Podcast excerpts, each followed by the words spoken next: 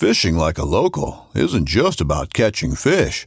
It's about connecting with the environment and the people who call it home. It's about hearing the stories and traditions that have been passed down for generations and sharing unforgettable moments with the people you meet along the way. Fishing like a local is having an experience that stays with you forever. And with Fishing Booker, you can experience it too, no matter where you are. Discover your next adventure on Fishing Booker. This upcoming concert season will be all about the boots, and Tecovas is your stop for the best in Western style. Tecovas has seasonal and limited edition offerings this spring and summer, including men's and women's boots, apparel, hats, bags, and more. All Tecovas boots are made by hand in a time-honored tradition with timeless styles that are always on trend. And Tecovas has first wear comfort with little to no break-in period. It's hard to find this level of comfort paired with this level of style. Stop by your local Tecovas store, have a complimentary drink or two, that's W C B style, and shop new styles. The smell of fresh leather and friendly staff are at your service. Many stores even have leather custom branding to make your boots truly personalized, and with regular live music and events, there's no in-store experience like it. If you can't make it into a store, just visit tecovas dot com. That's T E C O V A S dot com. They offer free shipping on all boots, as well as free returns and exchanges, and ship right to your door. Go to tecovas dot com and find your new favorite pair of boots today. The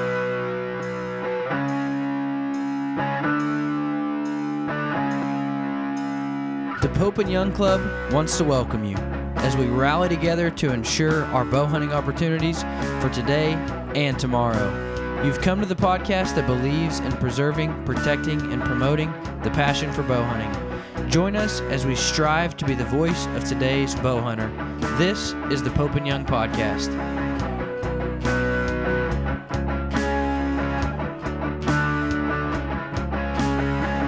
Hello, everyone. Welcome to the Pope and Young Podcast. I'm Jason Roundsville, joined w- by my co-host, Dylan Ray. And we have our guest today is Pope and Young past president and bow hunter extraordinaire, Jim Willems. Jim, welcome.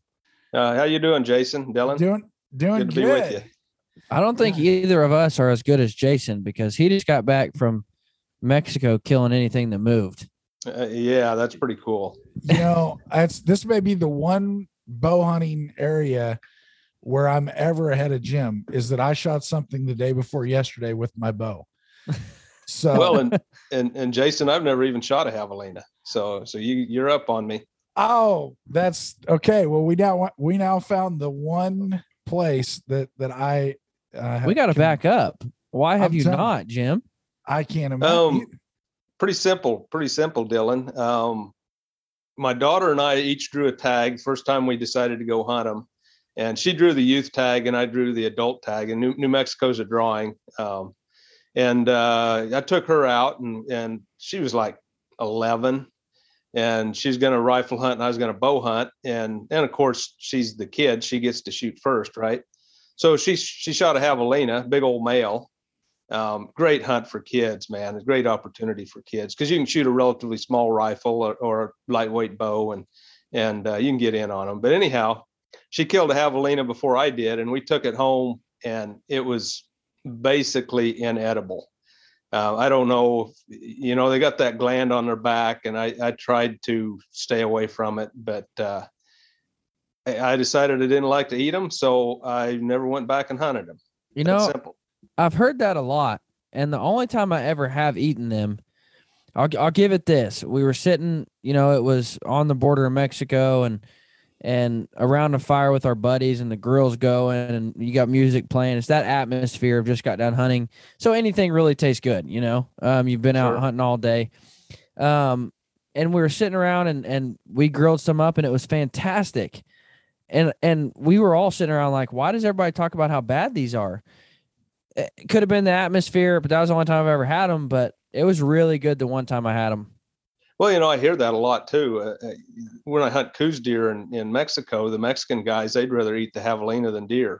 So yeah. I don't know if it was just, I got a, a male that was, you know, rutting and um, right. who knows what, but it, it, it tasted like that gland smells on their back and it, it was pretty bad. Oh. So uh, I, I'll probably go try again at some point, but they're they're not too high on my list. Yeah, yeah. I can assure you that they smell every bit of what you would expect them to smell like. By looking at a picture of a javelina, they yep. do not smell great. And yep. the uh, where we were, they cooked it up for us. And they brought out this plate and everybody's looking at me and they're like, hey, you get to go. It's your pig. You get to go first. And so I'm like, all right. I, and it was good, but a lot of it, I mean, they also fed us ducks and geese and, and everything else that was good. And normally that's not, you know, like a ribeye steak. So right. um, it, it was good. Everybody tried it. Everybody liked it. So, well, good. It was, good uh, yeah. And it was fun. Something, dif- something a little bit different to do. First oh, time absolutely. I'd, I'd had an opportunity, so I was pretty excited to do it. Yeah. So, and I know, I understand you've been working, you're in Kansas. So what have you been doing prepping, prepping your property there? Well, holy smokes. It's just endless. Uh, I, I've been working on C R P, the Conservation Reserve Program, a whole bunch of little pieces of property that are in the C R P for it's for erosion protection and, and for wildlife, uh, wildlife habitat. And you can't let trees grow in it. So you have to cut the trees out. And of course, I kind of like the trees there. So I let them grow a little bit until they either get too unsightly or someone from the federal government says, hey, Jim, uh, you got to go cut those trees. So I started out doing that. And then I had another uh, eight acre patch that uh, is in a new contract. And the contract said I needed to burn it and and then plant it. And and uh, you got to burn between March first and April fifteenth. You can't burn after bird nesting season. So uh, so I burnt that yesterday. And and then I have another eight acre patch that I need to plant that I didn't have to burn, but I have to go work it up. So it's all just, you know, taking care of the property and keeping in compliance with the, the government programs, uh, which is a total pain, but it's one way to have more habitat. And Conservation Reserve Program has been great for hunters and outdoorsmen because of all the additional habitat. And uh, it looked like it was going to go away there for a while. I had I had some contracts come up, and there was a couple of years when I didn't really know if I was going to have to go back to farming it because you, you have to have some income off of it. And uh, just before I was getting ready to work it up and and uh, farm it. Uh, they had new programs, so I got it signed up again. So all good, just hard, sweaty, dirty work. Yeah, and this is where you got that, the property you killed your big buck on a couple of years ago? Nope. Oh, different one. N- no, different property. Yeah. Okay. So. Ha- have, yeah, close by. Close, close by. by. But yeah. So it's paying, it, you expect it to pay off. Oh, absolutely. It, okay. it always pays off. Yeah. And then yeah. plus the pheasants and the quail and the turkey, they all love it. So, so it's all good. Yeah. I'm curious, how, how have you seen the, the last couple of years? We've had a, a pheasant, uh, the population's been down. How have you seen it out your way? Uh, it's, it's bad. You know, the, yeah. the drought from, uh, what, twelve to fourteen, um, mm-hmm. just literally wiped them out and they just haven't come back. Um, yeah. In fact, I haven't shot a pheasant the last two years, which, you know, I grew up eating pheasant. I'd shoot sixty a year easily. So uh, you see a few, but they just aren't coming back. Right. And, and and now we have really dry conditions this spring. So who who knows what's going to happen. But yeah, the quail have been good. Um, the turkey took a hit, but they're coming back. I saw a lot of turkeys last fall. So that's looking good. So if they, they have a decent hatch, have some decent weather, it'll be good. Now, do you chase turkeys much? I do. Okay. Yeah, I, I don't take it real seriously because the, the way my properties are set up, you know, I'll go set in a blind in the morning. And uh, if I don't call in a turkey the first morning, I usually get one the second or the third at, at the worst. So I set up a couple of blinds and then I don't move around and hunt them real hard. I just go set in the blind for a couple hours and throw up a decoy and call. And and uh, I'll, I'll typically shoot two in far in uh, Kansas and two in New Mexico in nice. the spring. And then uh, um, I used to shoot two in the fall in Kansas, but last year they only gave me one tag. So there's that. And then I'm in Kansas during the New Mexico fall turkey hunt, so I don't get to shoot one in New Mexico. yeah, it's nice to be able to expand your seasons a little bit with the spring stuff. It is. And, and man, I really like to eat them. You know, yeah. I, I, I feel bad if I don't get my limit every, every chance I get. Now, any, uh, any bear hunts coming up this spring? Oh, maybe. Um, I, I have a lead on a kind of a last minute deal in, in Manitoba, and I've never hunted bears in Canada. I typically just do the do it yourself stuff and the lower forty-eight, although I hunted bears in Alaska a little bit. Um, but I have an opportunity that came up that I'm trying to make work. It's, it's in June, a little short notice, and we'll, we'll see if we can make it happen. Nice. And is that uh, anything in particular you're looking for up there, a color phase or anything? No, because, because uh, you know, in the Southwest where I live, there's lots of light colored bears, and I shoot okay. as many brown or cinnamon bears as I do black ones. So no, I'll just be looking for a big bear. That's, that's all that matters. Nice. And how, how high are you in the book now with, with bears? I have uh, not real high. I have three that are over twenty inches. Okay. And, and a couple, couple in the nineteens. So, so I've done really well. And that's part of the reason I haven't killed a bear in the last twelve years is I keep trying to find something really big, and I can find them now and then. I just can't seem to sneak up on them. Yeah. And what's your favorite way to spot and stalk? Well, it's, uh, it's more still hunting. Um, okay. I, I, I hunt the, in the oak brush when they're eating the acorns. Um, you know, you hunt the food source. And, and, uh, you don't, I hardly ever see them before I hear them. And it's more listening stock sneaking up in the, in the acorns. And you can, early in the season, you can hear them breaking off limbs to get to the, get the acorns. Okay. And, you know, if you hear one that sounds like a lumberjack, then, you know, that's a big bear breaking a big old limb or breaking a tree over. And then you try to sneak up on that one. And later in the season, you know, they're picking them up off the ground. So you, you can hear them crunching, you know, before you get too close. So, so that's a really fun hunt. Nice. And where's your, where's your favorite place to do that? Well, I, I've hunted, uh, Arizona, New Mexico, and Colorado, all three. Um, you, you know, the Arizona hunt is a drawing where I was hunting, and, and, uh, my favorite place in New Mexico is a drawing, and I've only drawn it once. So I just kind of, you know, wherever I can get a tag. The last few years I've hunted Colorado because I found a big bear up there three years ago, and I just haven't been able to get him. Hmm. That's, and have you bumped into him on multiple occasions? Um, twice. Yeah. Um, both times it was too thick, and, and I couldn't get a shot. Just, you know, couldn't get close enough for a shot before he heard me. And, right. Uh, you know, I thought I could go in a different direction the second time and get in on him, but that didn't work either. And then this last fall, I went up there looking for him, and I, I couldn't find him. So a little different year for food sources, and bears move around a lot, and I just, I just couldn't find him. Huh. Yeah. It's where I spend a lot of time. It's, it's pretty thick, and you just don't, don't see them as often as what you would think you would. Oh yeah. You know, you know, they're there, you see the logs torn up and different things, but, but you just don't see them very often. Right. So, but if you get a good spot, one thing I've found is, uh, they, they tend to come back. If you spook them, they, they come back and feed in the same spot. So you have to figure out how to do it where they can't see and wind you. And, and, uh, shoot, I, I've had, had one bear that I snuck in on, decided he wasn't big enough, and went and hunted a different area, you know, a quarter mile away, and then was walking back through to my truck, and um, he's back in there feeding again. Huh. You know, he, he'd run off, and, you know, an hour later he comes back. So, so that, that makes it fun. Yeah. If you can find them. Very nice.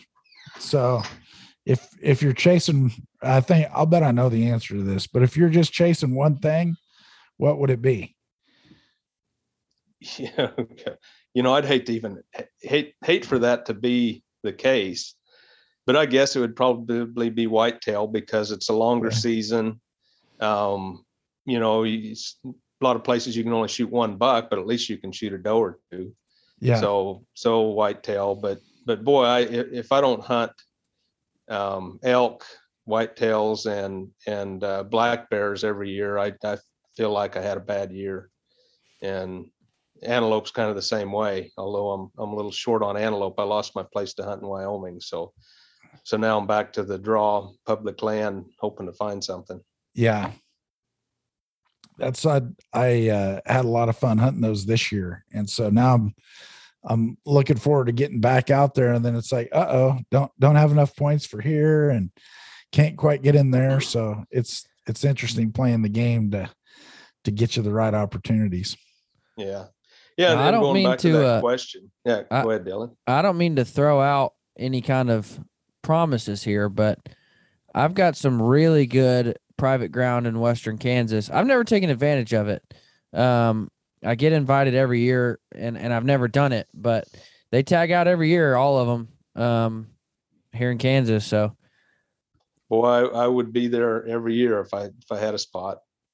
I, you know, but, uh, I just, I've just never taken advantage of it, and I I know I need to, um, but they do it. You know, they do it spot and stalk, and they do it really hard. And you know, the success oh, yeah. rate in Kansas with a bow is like five percent or something like that. So, um. Just a, a really difficult hunt, but I'm sure Mister Willems can make it happen. Well, you know, spot and stalk is tough with traditional equipment because, yeah. uh, you know, there's a whole lot of difference between thirty yards and fifty yards, right? Um, which is uh, kind of what you're dealing with. But, but you know, getting back to a single species, you know, I I, I probably enjoy hunting elk about as much as anything. Uh, but if that was the only animal I could hunt, the the, the good tags are all a drawing, and and uh, you know, I, I don't even average one tag a year for elk. And and I, I couldn't imagine not being able to hunt one species in a couple of different states. So, uh, you know, if you'd give me a good tag in two states every year for elk, that would be my favorite. But with whitetail, you can get a tag and, and you can hunt multiple states. And, you know, there's just more opportunities, just so many more of them. Yeah. And so what's your, what would be your dream? You could hunt one thing, any anything you wanted on the planet. Here's here's your golden ticket. What would you cash it in on? Boy, that's a tough one. You know, it it used to be bison. I, I really wanted right. to hunt a bison with my bow, and and I was lucky enough to draw a tag in Utah, so I got that done. Um, you know, people ask me about my bucket list, and and son of a gun, I've done really all of the things that I really really wanted to do. Uh, there was a time when I thought I would get a grand slam with my bow, but um, that got too expensive. And and you, you go on one expensive hunt and you don't even knock up an arrow. It's like, well, I'm not doing that anymore. Yeah. So so uh, you know, I'd, I'd I'd love to have a good sheep hunt, uh, bighorn sheep in, in Colorado or Montana. I'd love to do that. I guess that would be the golden ticket. Um, but it's only going to happen once, uh, if I'm lucky, you know. Statistically, you will never get a license to hunt bighorn sheep. Um, but, you know, a lot of guys get lucky, you know, one, yeah. out of, one out of three or four statistically will get it in their lifetime. So it could happen. Yeah. Yeah. I'd like to know where to get some of them golden tickets. Yeah. Well, you know, you can buy the, uh, the lottery tickets, the, um, you know, every state sells lottery tickets for a bighorn sheep hunt, and a hundred dollars worth of tickets. And I know, shoot, I know a half a dozen people who have drawn one of those tags from just buying the, the raffle tickets. Um, yeah. But I'm not one of them. I haven't got one yet. Yeah. This is the first year. Um, well, they didn't have it last year, but this is the first time that I've been to the Western Hunt Expo where I wasn't at the table when somebody got called for, for a uh, bighorn tag, yeah, or, or a sheep tag. Yeah. Well, it's bound to happen. It's yeah. just not that many of them. I just figured, hey, one of these days, you know, there's only ten spots at a table. If I'm there long enough, one of them is going to eventually be my spot. Right. So, yeah. That's a, that's sure a nice one to think about though. Oh, it is. Yeah. And my bucket list is still a little longer, so I've got a few more on there that I'd be okay with winning. Yeah, I understand that. So now uh, tell us about, I, I know you're, for, for anybody who's listening that, that may not know, um, Jim's been on the show with us before and, and uh, does a lot of public speaking engagements, um, and does what, ninety-eight percent of your stuff with, with traditional equipment? Yes. Yeah. At least that. Okay. I, I shot a, I shot a brown bear in Alaska with a compound bow, and then I hunted, uh, some big stuff in Africa with the same compound. So it, basically that was my dangerous game bow. Um, I just couldn't, I, I can't shoot a heavy enough recurve to hunt animals like that. Although I did, uh, I did shoot my bison with, you know, that's a big animal, shot it with a sixty pound recurve and shot clear through him. So, wow. you know, maybe, wow. um, maybe I'm fooling myself that, you know, I could have hunted some of those animals, but, uh, you know, it, it you, you do what you do and give it your best shot. You, you certainly don't want to go underbowed.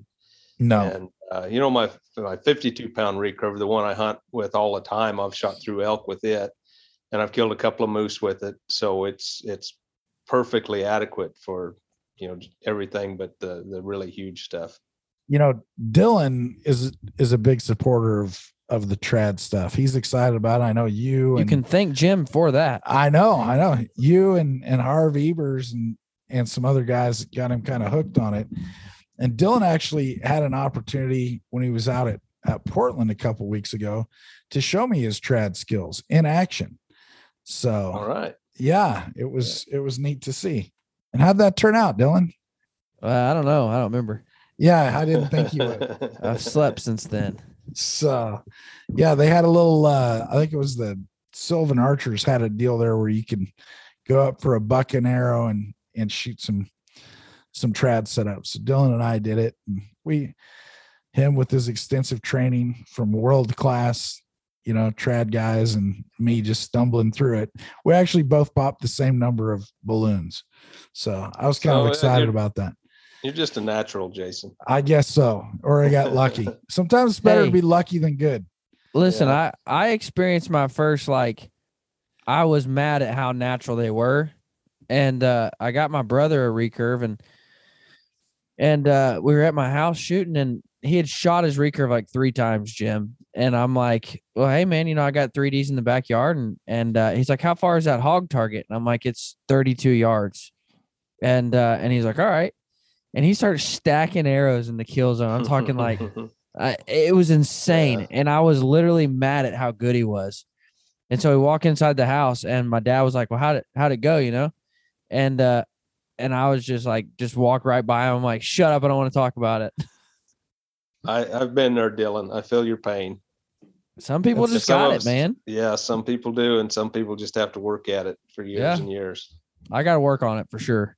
Yeah. You know, when I first started shooting a, a compound bow, I didn't have, I just shot that instinctively because I didn't have sights on it or anything. And, and so I did that. And, and I used to shoot it quite a bit. I had a buddy that worked at a dairy. And so while he'd finish up milking the cows, I'd go around and shoot starlings and whatever else moved. And, and, uh, and you get pretty good doing that too. Yeah, absolutely. So yeah, then I, then I put sights on it. And so I had pins, I think I had pins out to fifty yards, but I was never, it was before laser rangefinders and I was never the best judge of distance. I'm like, ah, yeah, that's about thirty-five yards. Oh, nope. Turns out it was forty-five, shot under it. Yeah. So that, that was my rangefinders. Oh, I was low. So it must've been farther than I thought. Yeah. You know, the rangefinder changed bow hunting uh, dramatically, just being able to know exact the exact yardage. Uh, it extended a lot of people's ranges, which is, you know, good and bad. The the good thing is that people are out hunting and they're, they're successful. So they keep at it. The the bad thing is it, it allows people to shoot farther than they really should be shooting. Um, but but that's uh, that's a situational ethics that every person has to deal with on his own. Yeah, and I know for me, I I I enjoy it just because, you know, I was never really good at the at the range game, and it's like, well, I, I know it's between forty and sixty yards, but it, you know, it makes a huge difference whether it's forty-three or fifty-nine. And um, yes, you know, sometimes you guess and you're right on, and then you make a great perfect shot. But then there's other times where, you know, it's nice to know that yardage. So, you know, you're going to put that arrow exactly where it needs to be. Right. So, yeah. Now what, Jim, tell us a little bit more, cause you've been around. How long have you been a member of Pope and Young? Uh, since nineteen eighty-seven. So what's that? thirty-five years. I guess that's, that's thirty-five years. That's some pretty good experience right there. And well, that's a long time.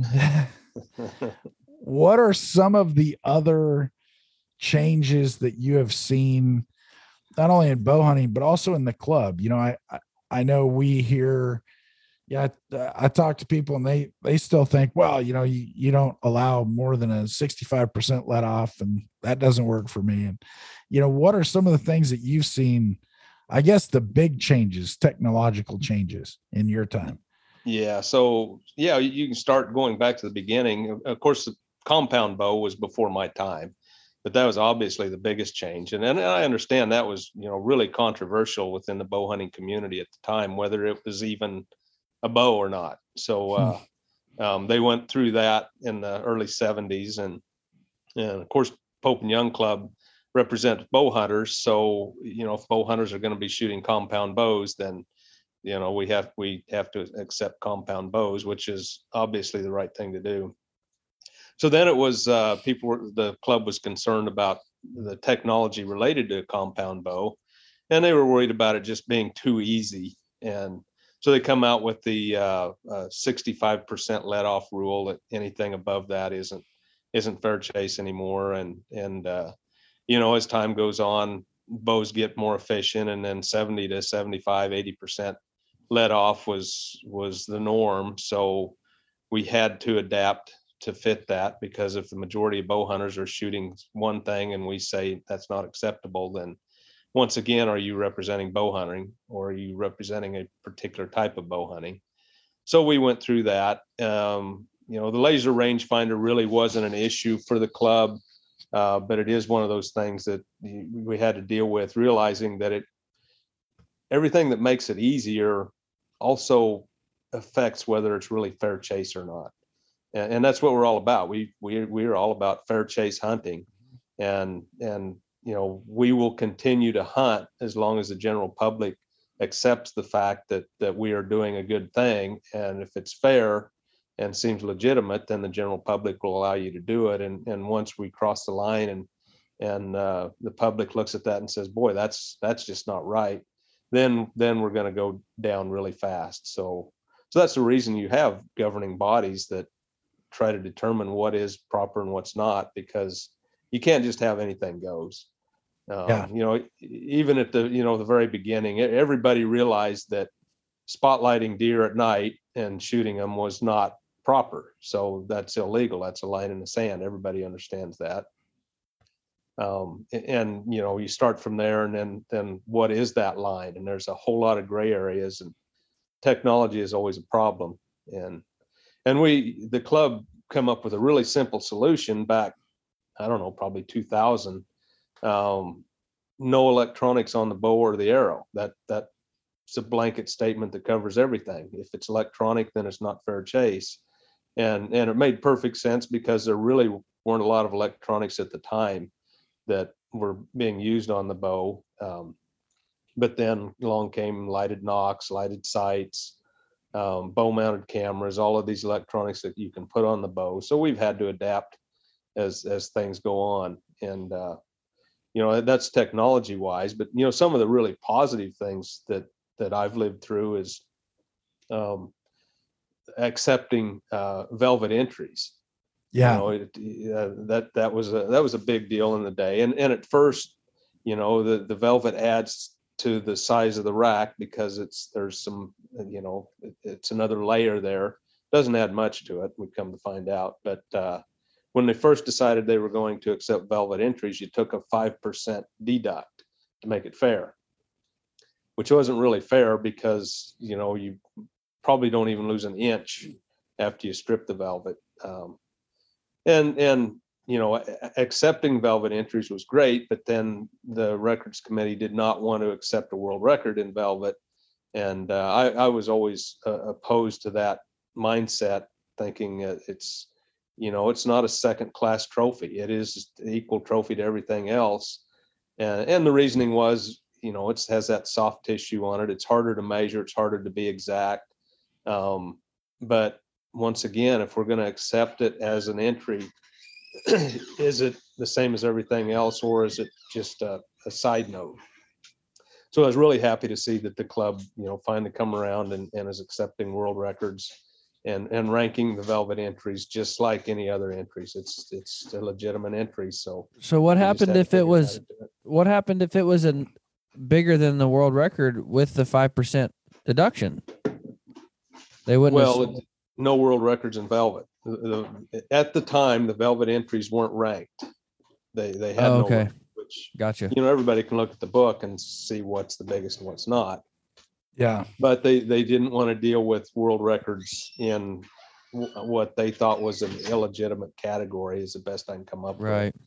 And uh, it, and it's been a great asset for the club since we finally come around and, and accepted world records. Now we have a whole lot of categories where the potential for a world record is is much more attainable than, yes. than some of the other categories that, you know, we have a whole lot more entries. And, uh, you know, even a lot of the uh, the bucks that were killed, particularly mule deer, some of the biggest bucks out there that were ever killed were velvet, and they were stripped um, so they would qualify for world record or top ten category. And, uh, you know, looking back, they, you know, it would have been nice if the hunter could have had the choice to keep the velvet on there and still yeah. be a world record. Yeah, I had a guy come up to me at, Uh, I believe at the Western Hunt Expo this year, and he came up and he says, "Hey, I just saw some posting that Alan Bullen did on because he had a, a, a it was the it just got passed by Chuck Adams, but it was the world record velvet Sitka blacktail." And he said, "I just saw where he stripped that buck. He can he enter that in both categories?" And I'm like, "No, you have to pick one." Yeah. Well, and it turns out to where he entered it in Pope and Young as a velvet buck, which was the new world record. And then he kept that buck in velvet to display at our convention. And then after that, he had it stripped so he could get a hard horn measurement because that's what Boone and Crockett recognizes. So he's got that buck he left in velvet for us, and then he had to to take the velvet off to to get it into Boone and Crockett. So yeah, that's correct. Boone and Crockett never has accepted velvet entries, and and it's a little different for them because their seasons are typically late enough that they hardly ever get to hunt anything in the velvet. Yeah, there, there are a few high country mule deer hunts where it's possible, but that's that's about it. Um so that's that's we we try to um mirror what Boone and Crockett does, and they try to mirror what we do as much as possible to yeah. keep out the confusion. And and there's almost everything we do, we're we're on board and we do exactly the same thing. And there's only two exceptions really. And and one of them is uh, the velvet entries. They don't accept them at all. And, and which is fine because we don't really cross over on those seasons. Right. Um, the other one is the way we measure pronghorn antelope. And uh, there's a slight difference there. And we've done it our way for so long. They've done it their way for so long. You really can't go back and change. And and uh, the reason we do it different is because our minimums are smaller, and uh, the, the configuration of the horns uh, are slightly different. And and we the way we take one of the circumference measurements is different to accommodate for those smaller horns. Whereas the the Boone and Crockett minimums are so high on pronghorn, the issue we have is never an issue with them, or hardly ever an issue. It gotcha. Occasionally is, but yeah, it was nice. I I hear people talk about that a lot, and you know, gosh, do you do stuff with Boone and Crockett? And we do. You know, our our records chairs communicate communicate frequently. Um, you know, we just last year did the joint measuring manual with you know Pope and Young and Boone and Crockett together in one one combined manual that I think. The feedback I've heard is that people are pretty excited about that, because I know a lot of you guys are carrying literally two books. When you go to measure, you you were carrying a Pope and Young book and a Boone and Crockett book when you were out going out and about. And I think uh, a lot of guys are excited to have that combined now. Oh, it really is. It's a great asset for the measures because, like you said, a lot of the measures measure for both. Mm-hmm. And and uh, we have come together on so many things. We can have that. that joint measuring man, manual that covers both. And, and it explains the slight differences um, that I just talked about. And uh, I'm really excited to see that happen. Um, you know, my first term in office as president, uh, we were able to get uh, our records chairman a spot on their records committee, and then their records chairman has a spot on our records committee. So any records committee, you know, communication uh, in the separate organizations, uh, you know, or the records chairman from the other organization is part of it. And and it really helps that we can hear their take on it, and then they hear our yeah. take. And and uh, it's been so good for the two organizations to just bring the records programs together like that. Yeah, I know we're doing, uh, we have some joint measuring workshops coming up as well, which which we're excited about, especially the one in, in May in Utah. A lot of people are, uh, all of a sudden we're, we're finally having the first workshop in, gosh, almost three years. And people are just coming out of the woodwork. We've got twenty-four spots, and, and we're getting emails. It seems like almost every day folks want to be a measurer. And, you know, we've, we've got other people who've been waiting for that three years to get into class. So kind of walking that fine line there. Well, yeah, Jason, what a good problem to have, though. People, yeah. people lining up to get in there. Jason, you want to tell them about that uh, that raffle that we're doing right now to announce in May? Oh, absolutely. We've got uh, um, it, winner choice, two winners. First choice gets either a moose hunt up in Alberta, Canada, for a Canada moose. Uh, second, so that's one option. The other option is a Baku storm bike package. I think it's like seven or eight thousand dollars worth of Baku stuff. Um, and so winner gets their choice.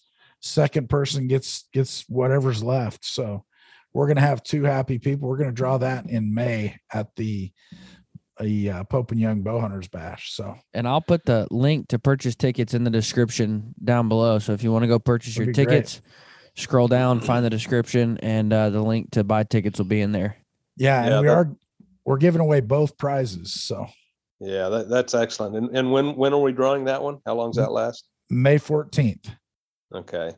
Yeah. Those are great prizes. You know, everybody wants to go moose hunting, and, and yeah. uh, the, the electronic bikes are, are getting so popular. Um, even if you don't really need it, it's just so much quicker and quieter. You know, they, they're better than an A T V because of all the noise. And uh, yeah. um, I, I don't have one yet, but I'm shopping. So uh, by this fall, I'm going to have an electronic bike. Yeah. There's that, that technology catching up with me, but boy, you know, Jim, have a purpose. I had somebody ask me one time, they're like, you live in Kansas. Why do you need a bike? You walk six hundred yards to your tree stand. And I'm like, you're right. But I have found that there's two different tree stands that are perfect examples that you really don't have great access to unless you're on a bike, um, because either you have to go through or or across a bedding area or, you know, across where whatever. But with a bike, you can take a long way around and get there. Um, and so I find them super useful, even for even for whitetail hunters. Yeah, and that's an epiphany I had this last fall. Um, just like you said, you, you walk into your stand, which walking in isn't the issue, but the issue is how many deer are going to wind you, see you, right. all of that. And and if you could get in quicker and silent, um, you're not spooking the deer. And that's that's I want one for hunting in Kansas. I don't necessarily right. need it for the mountains, um, because there's not a lot of places. You know, the wilderness area, you can't use them yet, as far as I know. So uh, they're great in the mountains, but I, I want one for Kansas to get into the stand quicker and quieter. And uh, just, you know, if you're, if you're passing by at twenty miles an hour and they, they catch a cat, a whiff of your scent, you know, are they going to get enough scent to spook, or is it going right. to be, well, what was that? And oh, it's gone. So uh, um, that that's my plan. So yeah. I think it'd be great for that. It's, I, I know I used them quite a bit this year, and I'm not a bicycle enthusiast by any means, but I I got one of the Baku bikes, and wow, I used it in a lot of places when I was up scouting for elk um preseason. It was nice because you could cover a lot of lot more ground on those than you can just hiking. And then uh on my my Idaho antelope hunt, I was quite a ways from, from my camp to where my blinds were set. And so without that bike, I'd drive in partway in the truck and then walk the last, you know, bit. And the roads were so bad. I mean, they weren't roads. Some of these were just flat out goat trails. And in a truck, you have to go so slow that it takes you a long time. And on that bike, you could, it was four times faster to zoom in on that bike. Plus you could drive literally right, right behind the blind, lay your bike in the brush and, and jump in. It was quiet. It was scent free and, or, or almost scent free. And it was really proved to be a useful tool. Yeah, they sure are. And, and it, here's a funny story. Um, number of years ago, I, I drew a bear tag in, in New Mexico, my favorite place to hunt, where I've only hunted once because I can't get a tag. And uh, it, it's foot, horseback, or bicycle. And, and I borrowed a mountain bike from a guy and went in there and I ended up killing a, a really nice bear, uh, my second biggest one, I think, about six miles off the road with a bicycle. And And uh, I, was, I was turning forty at that time, and my wife's bugging me about what, what's going to happen with your midlife crisis. You know, some guys go out and buy a Corvette, and some guys go out and start chasing women again, and you have all these different stories. And I was like, yeah, I I, I think I'm going to spend some money. I'm I'm going to buy a bicycle. And so that was my my joke of a midlife crisis. I bought a mountain bike, and uh, getting ready to reach another milestone here, and my my wife asked me, well, now what are you going to do? I said, well, I'm going to get an electronic bicycle. Yeah. So that's my, that's my extravagant spending as I'm getting older. That's so that, that was the midlife crisis of bicycle. I'd yeah. say, yeah, I'd say she got off easy on that one. Yeah. Pretty pathetic, isn't it? You know, hey, they're a lot easier to store than a Corvette. Oh, without a doubt. Yeah. yeah. Or, or another boat. So yeah. Um, yeah. There's that. Yeah. yeah. I, every time I see a boat for sale, I say, oh, there's a boat. And she said, just keep driving. So. Yeah. See, I, now I'd be driving along and it's, oh, there's a boat for sale. And they'd tell me, they'd be like, yeah, that means it's okay to sell boats. Maybe you should start. Yeah, there is that. So I, I tend to like to collect them more than I like to sell them. Yeah. It's kind of like recurve bows, you know, I, you can sell those. I thought you could only buy them. I didn't realize you could actually sell them. Yeah. That's uh, so I, I got a little bit of take from Dylan at the show after we had our, um, I guess it was a draw at the, at the trad shoot. Um, so w- if you're looking at, at telling somebody, what's your advice on a starter bow? Where, where should somebody be looking for that? Or what kind well, of bow? You- You need to start light, and, and you can go cheap for a starter bow, but you need to start light. And, and I'm saying lighter than hunting weight, uh, just to learn the feel of it and, and to learn how to come to full draw and how to anchor and be able to hold it for a second if you need to. And, and that's, you know, I'm no instructor, but that's what every instructor will tell you is, is start, you know, some of the instructors will start yeah with a fifteen pound bow. fifteen or twenty and, and, you know, not over about thirty-five pounds, um, because you need to, you need to get the feel of the bow before you actually get to where you're, you're taking it out and hunting. And, and, uh, I don't know how really to explain it, but you have to get the form right. You have to, uh, you, you know, your bow hand, you have to hold your hand right and you have to anchor it at the exact same spot every time and just get the feel for what it feels like to make a good shot. And it's so much easier with a lightweight bow, and, and quality doesn't matter either. You just, you just need to shoot and shoot and shoot. And then when you really feel comfortable with it, then you work your way up to a little heavier bow. And, and, uh, you know, it might take you a couple of years before you even get up to what's going to be your hunting weight bow, which is kind of tough to take, but, um, it's, it's something that's kind of hard to learn. So it's way easier with lighter weight.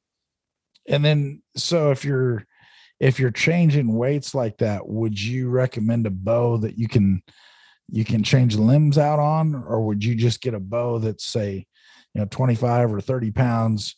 And then when you're ready, go, go get another one that's, that's a little bit bigger. Well, you could go either way because there are some great um, three piece recurves and even a few three piece uh, uh, longbows. Some of the takedown longbows take down at the handle, so you can't change out the limbs. It just, it's two piece and it is what it is. Um, but if you could start out with a, a, a three piece, you know, takedown recurve, then sure, you can get, you can get any number of limbs later on. Um, and and if if you do that and you're happy with it, that's fine. But uh, like I said, you can start out with a lightweight, cheap bow, and uh, you know, you pay a hundred bucks for it, and you outgrow that, you just sell it for seventy-five bucks, and what are you out? You're really out nothing. Or you can keep it for a, a bow fishing rig, or, or who knows, um, or just give it to somebody. So uh, so you can go either way. And and I, I did it totally different. I was shooting a, a heavyweight compound bow, and and I just started shooting. A, my first bow was a borrowed Bear Grizzly at sixty-eight pounds, and and I was the weight wasn't an issue. Uh, but looking back, I know I could have gotten proficient a lot quicker if I'd have been forty-five pounds instead of sixty-eight pounds.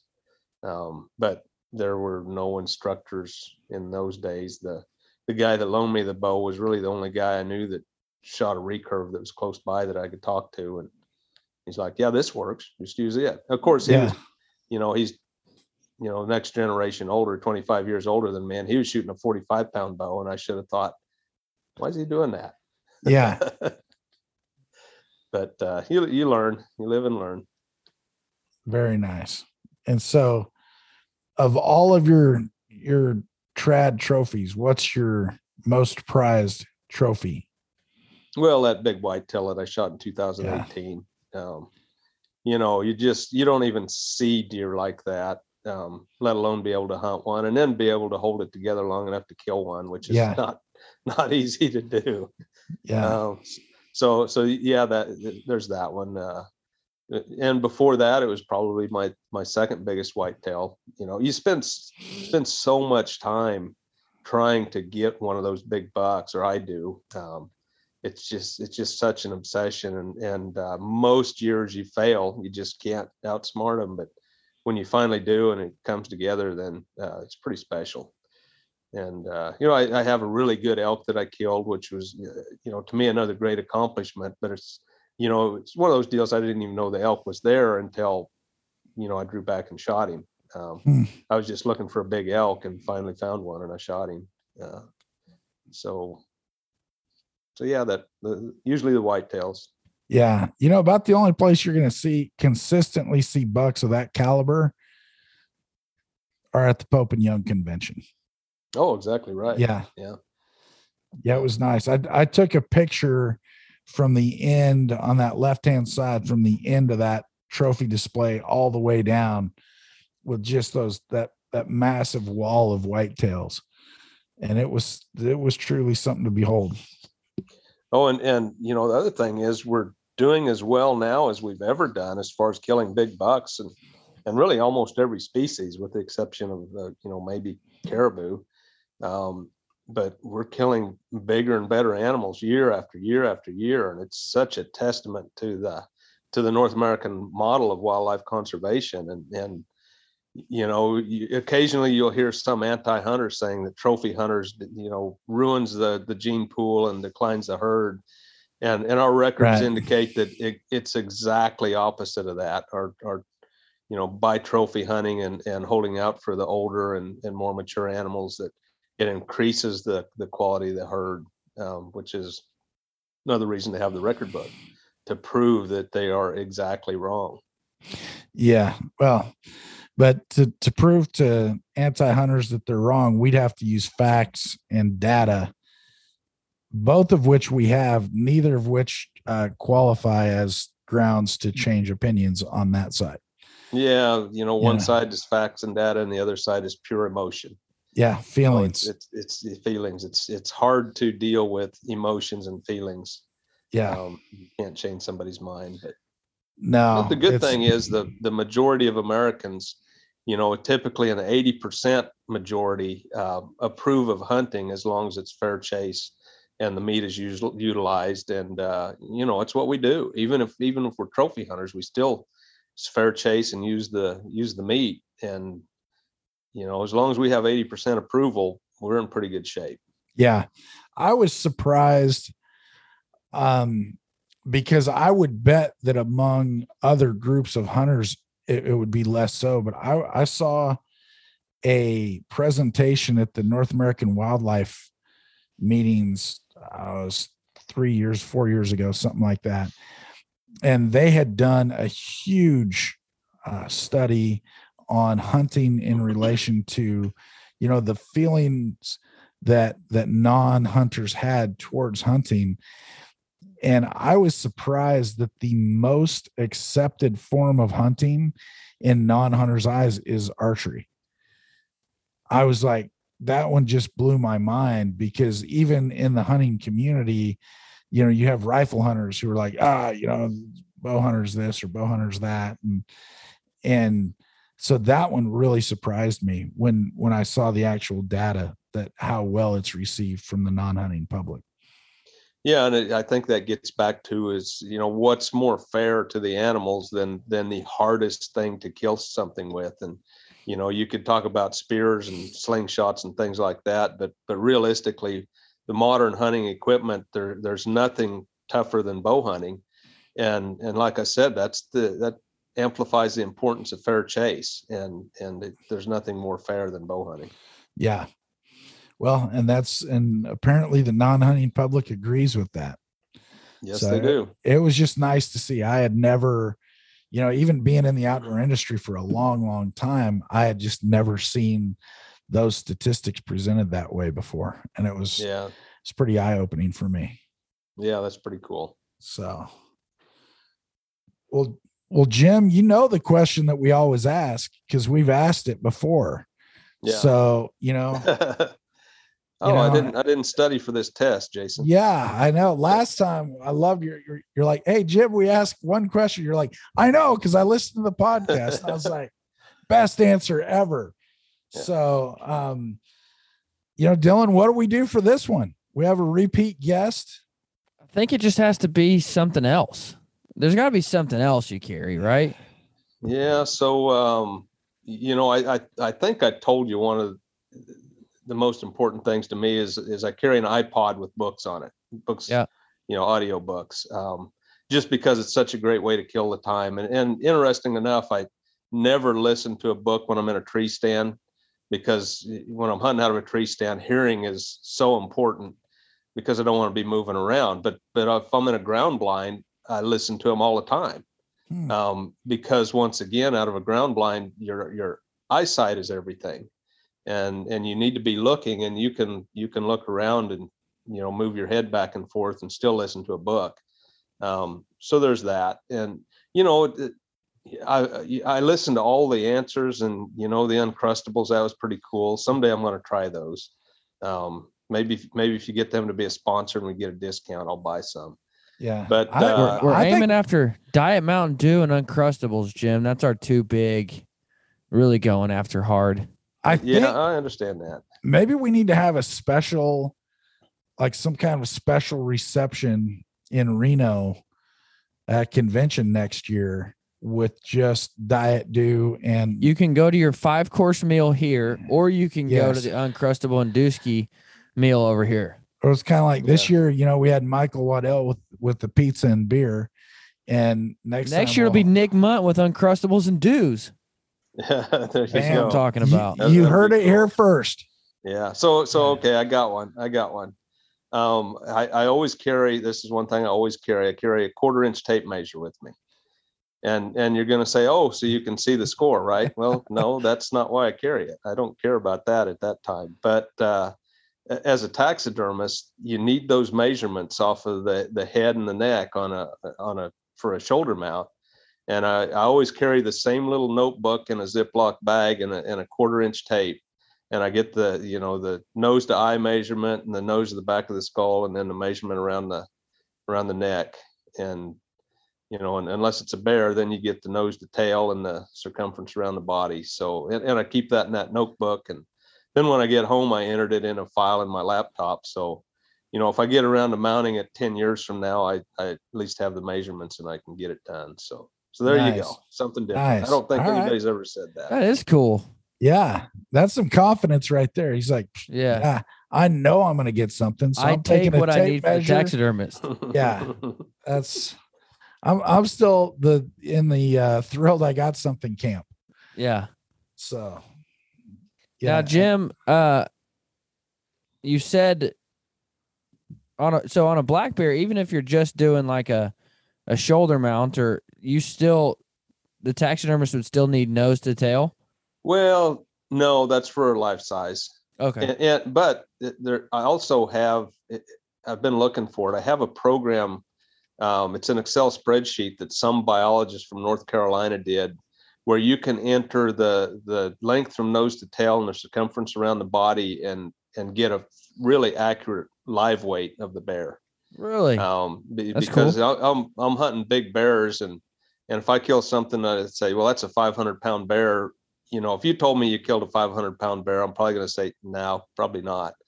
But if you have those measurements and you can show that on a spreadsheet that, yeah, this, this says, you know, four ninety-five at these measurements, and I, that's five hundred pound bear to me. So the only bear I've ever shot, yeah, that. the only bear I've ever shot was two hundred pounds. So I ain't going to lie to you there. And, and, you know, that's not a small bear. That's pretty average. Yeah. But if, if you're hunting bears in the fall on the food source, and, and you're hunting really big bears, um, you could, you, you know, I, I shot one one year. He wasn't my biggest bear, but man, he looked like a bowling ball, and and he was so fat, his skin was as tight as a pregnant woman's belly. Um, that's how fat he was. And, uh, you know, it's still a nineteen inch bear, but he was, he was easily over five hundred pounds because he was in the prime of his life. Wow. That's, uh, w- can we say that on air, Dylan? No. Okay. All right. I was, wasn't sure. You know, that's all right. We, we have editing capabilities. You know, we've had this, we've had this, and I, it's not been on purpose, Jason, but we've got on the topics of bears like the last four of the five episodes. I know. It makes me want to, it makes me think maybe I need to find subconsciously, a bear hunt. Subconsciously, you really want to go on a bear hunt.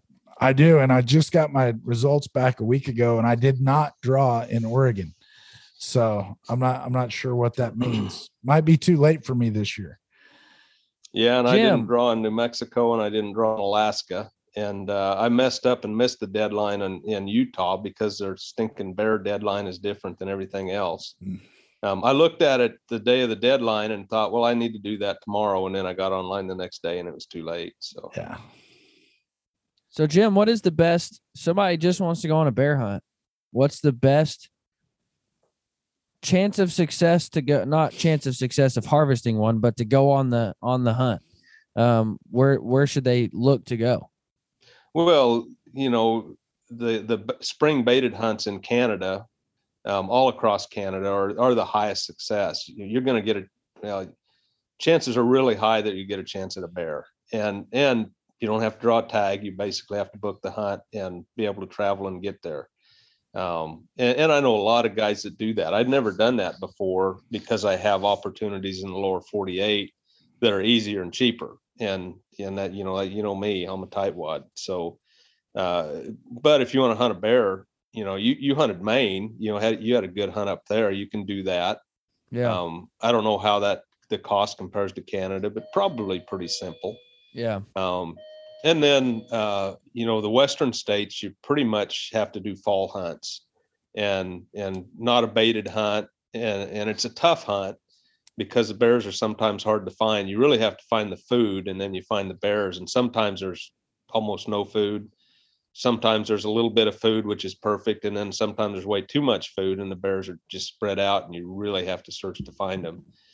But it's a, it's easy to get tagged. And, you know, if you don't have anything else going on, you can just go do it. And it's on public land, and just go hunt it. So if you're, you're okay with a low success hunt, and a chance of, you know, if it works out getting a bear, then then that's a great opportunity that's fairly inexpensive. You know, I have a buddy, um, and they've started bear hunting in Oklahoma, and they've killed some absolute giants out of Oklahoma. Um, last year, he killed a four hundred pounder. I mean, just a tank. And uh, consistently, they're killing pretty big bears just right there in the Kiamichi Mountains there in Oklahoma. So is that a drawing, or is it over no. the counter? It's over. Wow. The, uh, yeah, you do. It's, I think you have to buy like the whole, it's not like you can buy like a three day license. I think you have to buy like your whole year of out of state. So it is like a, you know, six hundred dollars hunt, but, um, yeah, just buy your tag and go hunt them. That's pretty cool. That's, I might have to check into that. Yeah. They've killed, they've killed big bears.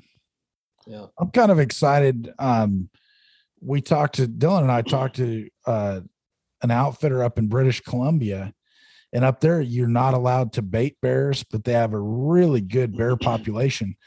And so we have a, um, actually it's going to be our event in May. Um, we're going to have a spot and stock British Columbia bear hunt available that we're pretty excited about. Yeah. And, and that's a good hunt up there that, uh, you know, some of those coastal black bears, and then on the salmon rivers, boy, they get some big bears up there, and that, that would be a good hunt. I would, I would love to do that too. Yeah. And it's, I know some people are, um, you know, some people I think don't like the, the bait aspect of things. And so this is a good opportunity for them to have a real high, high percentage opportunity at, at getting a crack at a, at a nice bear. So, yeah. So uh, speaking of baiting, I was at the Pope and Young convention this in Reno this last year, and uh, a non-hunter wife uh, I was sitting with, I think we probably sold a baited hunt or something. And, and she asked, how is that, how is that fair? How, how do you do that and enjoy it? And, and uh, I thought about it a little bit, and, and I thought, well, you have to wonder about what's the purpose of the hunt, or is the, does the Game and Fish allow you to hunt because they want to control the population? Um, are there too many animals? And uh, even when it comes to baiting deer, are there places where there are too many animals and they, they need you to kill as many as possible? And, and yeah, the baiting is probably easier. Um, Well, it's obviously easier whether you're hunting bears or deer. And I, I don't like baiting deer because I don't think you have to, but there's places where if you don't bait the bears, you simply don't kill them. And, and there's already too many all over the, the, the United States and Canada. There are more black bears than, than they even know they have. And, and they affect the population of everything, and, and not to mention human interactions and all of that. So, uh, you know, baiting bears to control the population is, is fine. You know, it's, it's an easier hunt because it's a tree stand hunt. You can usually drive pretty close to it. Um, but it's, you, you still have to, you know, wait for a big bear, and you may not even have one big enough come in to shoot. So it's not like you're guaranteed a bear, but if for population control, it's really the only option in a lot of these places. Yeah. And I know, like in Maine where we were, which, I mean, you're in the, in the North Maine woods, you're, you're up against Canada, and my phone kept dinging, welcome to Canada. Um, it was so thick, the thickest woods I've ever seen in my lifetime. And, and I, there, there was no way, like looking at the lay of this land and how thick everything was, there's no chance of spotting and stalking because you can't see past thirty yards.